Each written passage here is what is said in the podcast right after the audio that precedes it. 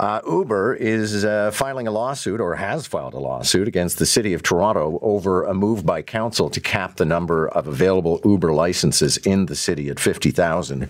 Here now, Uber spokesperson Keerthana Rang joins us. Nice to have you. Good morning. Hey, John, how are you? I'm okay. So, uh, give me the gist of the lawsuit. What is your grievance? Yeah, so we filed an application yesterday afternoon to quash Mayor Chow's arbitrary rideshare cap for being illegal. And there are three reasons for this. One is that uh, the city failed to provide notice to the public, to drivers, and other impacted stakeholders, which is in direct violation of the city's own bylaw requirements. Um, and you know, for anyone who watched the council meeting, I'm sure that's many of your listeners. Um, multiple councillors and city staff were advising that you know this type of surprise move could lead to legal action. Um, the second reason is that uh, the mayor introduced this illegal cap in bad faith in a process that was tainted with bias and influence of special interests. And we've actually obtained uh, records through Freedom of Information that revealed that the mayor was actually involved in this like way back in early August. Okay. And that and, and, and are you asserting that it's the taxi industry that she's in bed with?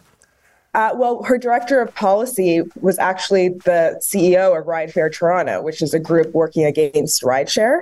Um, and these records show that, you know, they've been talking about this since August and there's extensive lobbying from Ride Fair TO and it was not properly registered. So that was the second reason. And the third reason is that the cap um, is discriminatory between existing drivers and prospective drivers, as well as drivers who own a vehicle and those who want to rent or lease a vehicle. So those were the three reasons. Okay. So one and two are sort of a process. Number three is a point of law. Um, but I'm wondering, I mean, do you dispute fundamentally that the city has the right to control something like this? For example, the city issues permits for all kinds of things, including taxis. Absolutely. And actually, the city is undergoing an extensive review of the rideshare and vehicle for hire industry. They're bringing that report back in um, later in 2024 and city staff were saying at that meeting like that's when you should you know have a full understanding and then discuss how you want to further regulate this industry uh, but right now this is like not the way you do it um, you have not consulted, you have not discussed with drivers what they're actually looking for, you have not discussed with the public what they want, you haven't discussed with stakeholders. Um, and so this, you know, this is really the way that this was brought up. It's now going to really have a big impact on drivers and riders, longer wait times, higher prices, people who are looking for a flexible earning opportunity because inflation and the cost of living is so high, they don't have that opportunity anymore. What do you say to the critics who would argue that Uber drivers don't make enough money? So flooding the streets with Uber drivers may be great for the customers, but your workers, uh, and I realize you don't call them that, aren't making any money. You know, we're working with the provincial government on bringing a minimum earning standard for drivers. Um, right now, actually, the median driver does earn $32 during engaged time. Um, they want that flexibility. How much time is that? What, it depends on how much the driver is on the road for that hour, right? Um, the trips they're receiving, how long that trip is. But it's the flexibility of that work is what attracts them to the job in the first place. Um, but we are working with the provincial government um, on bringing a minimum earning standard. Um, our recommendation is 120% minimum earning standard. We've been working with um, UFCW, the largest private sector union, on that. But again, that was consultation with drivers to see what they want. Um, you know, the mayor and city council, they've talked to Ride Fair TO, and that's where they got um, how they wanted to implement this, but they haven't consulted drivers. Okay, so to come back to my line of questioning earlier, if mm-hmm. if they weren't surprising you and ambushing you, and if they weren't, uh, you know, working with people who you feel are actually lobbyists, uh, would and and they did this all over again, would they, in your view, end up having the right to cap the number of permits? Well, as we as you mentioned, like the city has the right to to further regulate this industry. A cap is not the way that we would um, think would support what drivers and riders are looking for. It results when you limit the amount of drivers on the road for demand, you're just going to increase wait times and prices. We saw this actually um, in Halloween this year where, you know, for whatever reason, we had fewer drivers on the road because, again, drivers can work whenever they want. Um, however, we had 35,000 more Torontonians that wanted a trip during the Halloween weekend. So wait times increased by 31%. And that's just a good example of showing what happens when there's less drivers but more demand. And there will continue to be demand for rideshare. People use rideshare as part of their transportation mix. It's not their only thing they use. You know, you'll use transit, you may drive your own vehicle, you may carpool, uh, but it's one of many transportation options for people in the city. Thanks for this. Good to have you.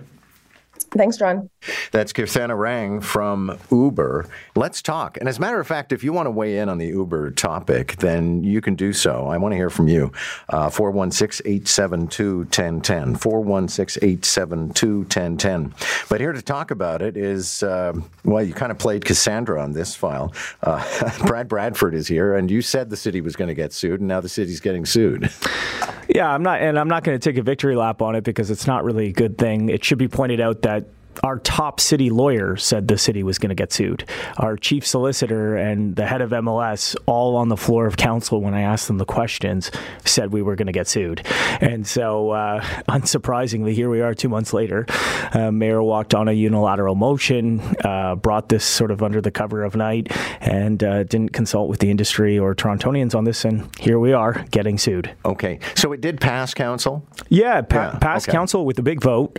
Um, so now we have to well, no, we don't have to hire lawyers. I guess we have lawyers, but now we've got to go fight this thing when we it was ill considered to begin with. And this is the challenge. Like at a time when you know the city's got a lot of issues, whether it's congestion, affordability, housing, um, all of these things going on right now. We are time, tying up time and money and resources and staff fighting a lawsuit that, frankly, didn't need to be fought because if we just followed, you know, typical council procedure and brought motions forward in consultation with stakeholders and didn't try and pull the wool over folks' eyes, uh, we wouldn't be in this mess. And the added sort of impact here, perhaps the biggest one, lawsuit aside, is that Torontonians are out in the cold, they're waiting longer, and they're paying more money, and they have fewer options to get around the city, which is frankly already very expensive and difficult to navigate. Well, as I, I discovered on uh, Saturday night, even if you can get an Uber, good luck getting around downtown in it.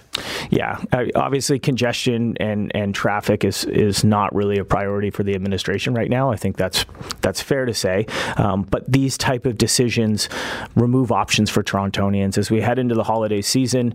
You know, more and more of us are looking for responsible ways to get around. Uh, it's it's party time. It's party season. People are going out, and the fact that we have limited the supply of drivers and, frankly, economic opportunity for people that want to drive those vehicles. Another unintended consequence is there are more than a thousand Uber drivers who were halfway through the application process, had gone through the city's mandatory training, paid the fees, and then were locked out because one afternoon that the mayor walked this motion onto the floor and it passed. And so it's a good lesson for all of us and, and really shows that there is a proper way to run a government and an administration, and it's not by calling policy shots uh, on the fly yeah. on the floor of council. Don't improvise. Let's right. hear from uh, Anthony, who's on the line from Etobicoke. Hi, Anthony.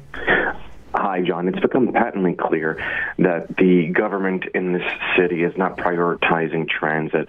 Frankly, the LRT plans are in shambles, and the TTC isn't doing much better. So, when you've now created a system where you're basically shifting the burden of transit to the pub to the private sector, don't handicap the private sector by reducing the amount of applications or licenses for rideshare services because what you're doing at that point is just artificially increasing the price of those services and you're really affecting people that are frankly within the center of the downtown core that now don't have access to subway service half the time on the weekend because of continued construction delays and now a difficulty in actually securing a reasonable ride share that isn't double or triple the price because of surge pricing because now you've essentially reduced the number of people that are able to provide this service. And you know what? Anthony from Etobicoke just nailed it because what we've seen is a 25% increase uh, in rideshare services out in Scarborough. What happened in Scarborough? We closed the Scarborough RT. So as that transit shuts down, people look for other options. And look, we should have been building a lot more transit a lot faster for decades, but that hasn't happened. And so rideshare is an important part of getting people around the city. And now we've limited licenses, we've limited drivers, and that means prices go up and service goes down. Anthony, thanks a lot for your thoughts. Good to have you. Uh, let's go to Dan, who's on the line from downtown, probably very close to a pylon. Hi, Dan. Hi, good morning, John. Uh, yeah, I, I, completely am against the city sticking their nose in this uh, business. Um, the, this, for example, just limiting the number of licenses is going to increase their value and create a black market for it. Back in the day, if you remember, with the uh, cab licenses, you had guys like counselors like Howard Moscoe hoarding dozens of them for himself. Uh, not to mention, this does increase. So you could already see surge pricing. Uh, it, it makes what is a great option for the consumer and for the citizen uh, unaffordable. Whereas, you know, where, where transit just isn't available, and not everyone should be using transit. It doesn't serve our purposes. I tried to deliver a package with Uber yesterday across the GTA. Transit can't do that for me. Uber is a great service, uh, and and the city. One of their arguments was, well, we're trying to increase the, the the wage for the driver. Let the market dictate that. If the cost is, if the if the driver's time isn't worth it, and they know their expenses between their car and fuel and so forth, and a lot of them are using hybrids too, um, they'll, they won't enter that job market. They won't enter that market. They won't become a driver if it's not worth their time. Thank you, Dan. Good to have you. Uh, what, what do you say to that, though, Brad Bradford? Because, you know, from Olivia Chow's perspective, I think this is a matter of social justice. And so the city has purview to ensure that people working in the city actually make a decent wage. I think she presents it that way. I also think that, frankly, she's got a lot of buddies in the taxi lobby. Uh, there are special interests at play. I think we'll hear more about that in, in the days and, and weeks ahead here. But um, the unintended consequences of, again, ramming a policy decision like this through as we heard from our city lawyer and municipal licensing staff, there are unintended consequences. And to the last caller's point, you know, what has happened is these thousands of drivers that were planning on working here in the city of Toronto, now they can't work here. So where are they working? They're being pushed out to Mississauga, they're being pushed out to Peel, to Durham, and there's not the demand there. So it's actually, you know, it's handicapped their ability uh, to, to make a living because they're in a market that has now been saturated with, with drivers because they can't work in Toronto where the demand is, and so that doesn't help their wages, and it's it also doesn't help riders because you have a surplus of drivers for people for trips that people aren't taking, yeah. and then we have a shortage of drivers where there's a high demand for trips here in the city of Toronto. So it's all backwards,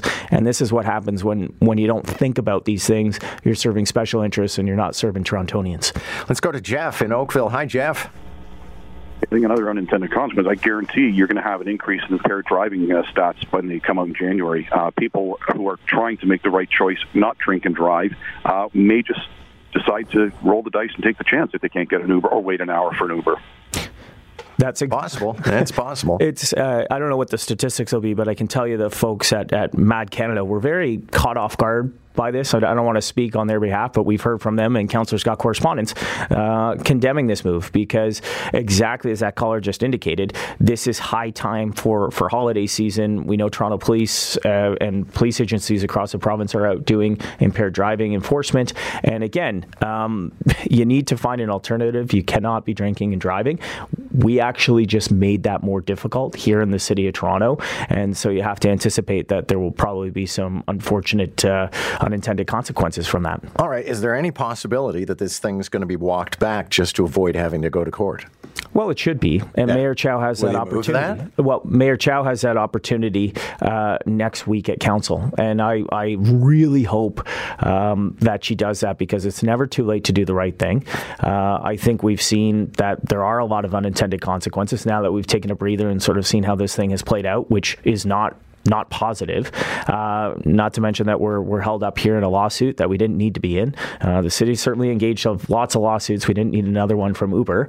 And again, all the consequences that we've been outlining over the past 10, 10 minutes here, um, those things could all be mitigated. She has the power to do that. She could literally do that next week at council. It would be the right thing to do, and I would certainly encourage her to do it. Thank you, sir. Good to see you again. Good to see you. We'll John. see you Thanks. later on this week, I think. I hope so. I never, I never keep track of the grid. I'm surprised. Well, we'll talk to Joe. I hope so. We'll see you soon. City Councilor Brad Bradford.